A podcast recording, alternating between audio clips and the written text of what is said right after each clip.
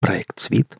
Сказки для взрослых и детей» представляет Григорий Родственников 999 Из цикла «Хранители» Запись сделана с любезного разрешения автора специально для сайта sweetbook.ru. Читает Олег Шубин. Двор был на редкость старым и неухоженным. Безликие коробки домов, одинаково серые и облупившиеся, напирали на крошечный островок изъеденного седого асфальта, местами поросшего бурым мхом. Ветер листал обрывки газет, шуршал рваными полиэтиленовыми пакетами, подбрасывал вверх ворох опавших листьев и ерошил растрепанную шевелюру ржавого мусорного контейнера. Мусор был всюду.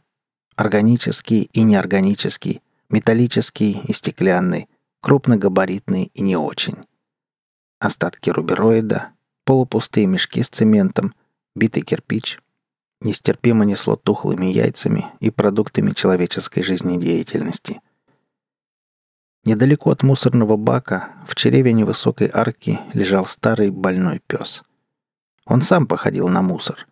Тусклые глаза слезились, шерсть наполовину вылезла, обнажив многочисленные гниющие язвы – на широкой лысой голове зияла огромная уродливая рана, и в ней, неторопливо и деловито, копошились жирные опарыши.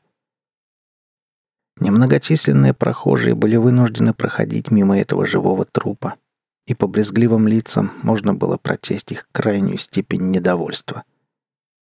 Но пес не покидал арку, ибо это было частью сделки, сделки, на которую он пошел намеренно и добровольно —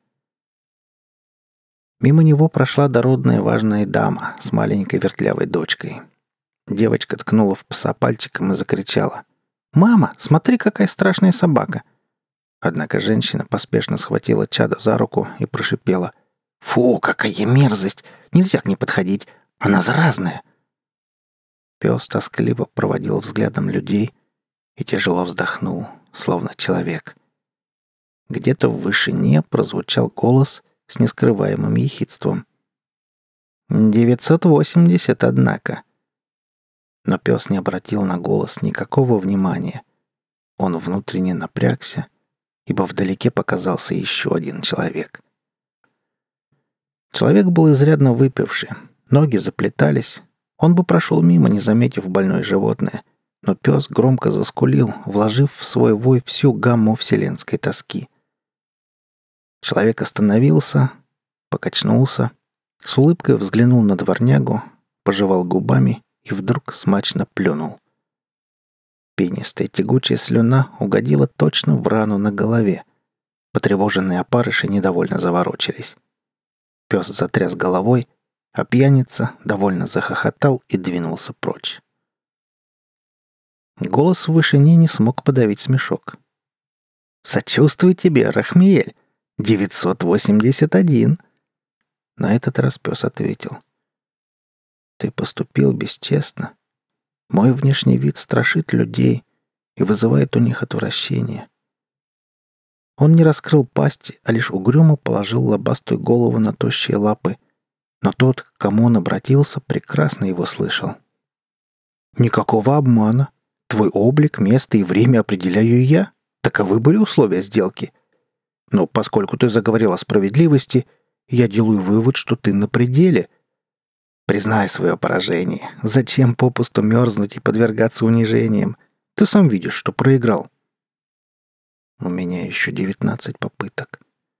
Тебя уже девять раз били, швыряли окурки, оскорбляли и оплевывали. Неужели тебе не надоело? Этот мир жесток. Полетели в другой, и, может, тебе повезет? Я пойду до конца. К подворотне подошла ватага подростков. «Жаль», — прошелестел голос.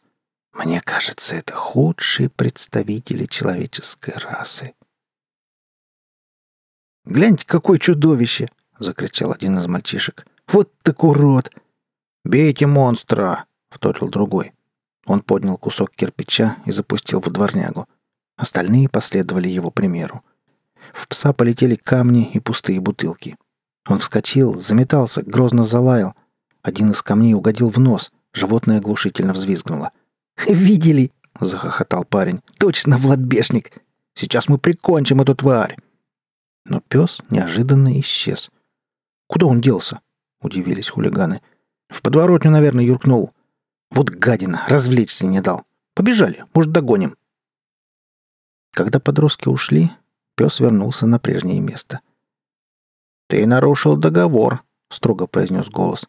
«Ты не должен покидать обозначенный периметр».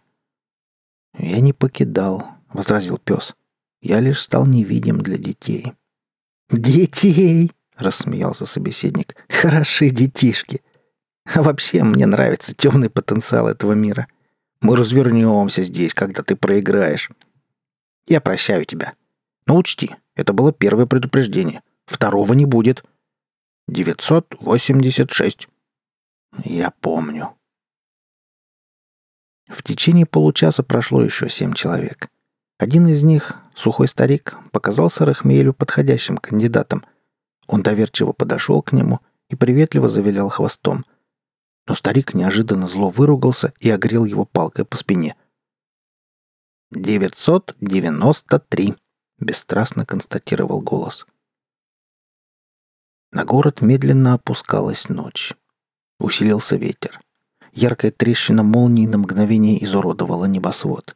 По асфальту застучали крупные капли дождя. Несколько девчонок с визгом пронеслись мимо. «Девятьсот девяносто восемь!» «Останови дождь!» — взмолился пес. «Это нечестно!» «Ты зря думаешь, что я использую такие дешевые методы. В это время года дожди не редкость. Мне очень жаль, Рахмель, но у тебя осталось лишь две попытки. Меня смешит твое упорство. Столько пережить ради такого дрянного мира. В этот момент мусорный контейнер качнулся. Внутри него возникло какое-то движение, послышались глухие утробные звуки. И над проржавевшим бортом показалась опухшая человеческая физиономия. Мужчина был грязен и бородат. Стряхнув с волос яичную скорлупу, он, кряхтя, стал выбираться наружу, при этом не переставая брониться на некстати разошедшийся дождь. Движения его были неуклюжи и замедленны. Коснувшись земли, он упал на четвереньки и простонал. «Ох вы, ноги мои, ноги!» Шмыгнул мясистым багровым носом, тяжело поднялся и вдруг увидел пса. «Батюшки!» — воскликнул человек. «Бедная собачка! Как же тебя так угораздило! Живого места нет!» Он с жалостью смотрел на пса, а пес смотрел на него с нарождающимся ликованием. Он уже понял, что победил. Бродяга, покачиваясь, подошел к Рахмиелю, извлек из кармана засаленной толстовки завернутый в фольгу бутерброд, аккуратно развернул, отломил половину и протянул псу. «Откуда он взялся?» — поразился голос. Похоже, он был здесь с самого начала, отозвался Рахмель, жадно вгрызаясь клыками в плесневелую копченую колбасу. Тебе опять повезло, вздохнул голос. Это немыслимо. Какое-то дьявольское везение. Ой, э, прости, прости, Рахмель, случайно вырвалось. Что же, уговор есть уговор. Ты отыграл для этого мира еще сто лет. Надеюсь, в следующую нашу встречу повезет мне. Голос стал удаляться. В шуме дождя, в вое ветра уже с трудом можно было разобрать еле уловимый шепот. «Везение! Чистое везение! Невероятно!» Человек ласково гладил пса по голове, трепал за ушами и улыбался беззубым ртом. Следовало отблагодарить его. Рахмиель слегка отодвинулся в сторону — и человек увидел под брюхом пса толстый бумажник. «Что это?» Бродяга трясущимися руками схватил кошелек, открыл и охнул. «Мать честная!» Дрожа всем телом, он заковылял к ближайшему уличному фонарю и там, подслеповато щурясь, нетерпеливо принялся пересчитывать деньги. Бездомный нищий смеялся и плакал — «Господи, наконец повезло! Счастье-то какое!» Бродяга не видел, что больной пес исчез. В темной подворотне стоял золотоволосый юноша в блистающих белых одеждах. Он улыбнулся, взмахнул руками и взлетел в темное, плачущее дождем небо. Спасибо тебе, 999 и прощай. Вы слушали рассказ 999. Автор Григорий Родственников.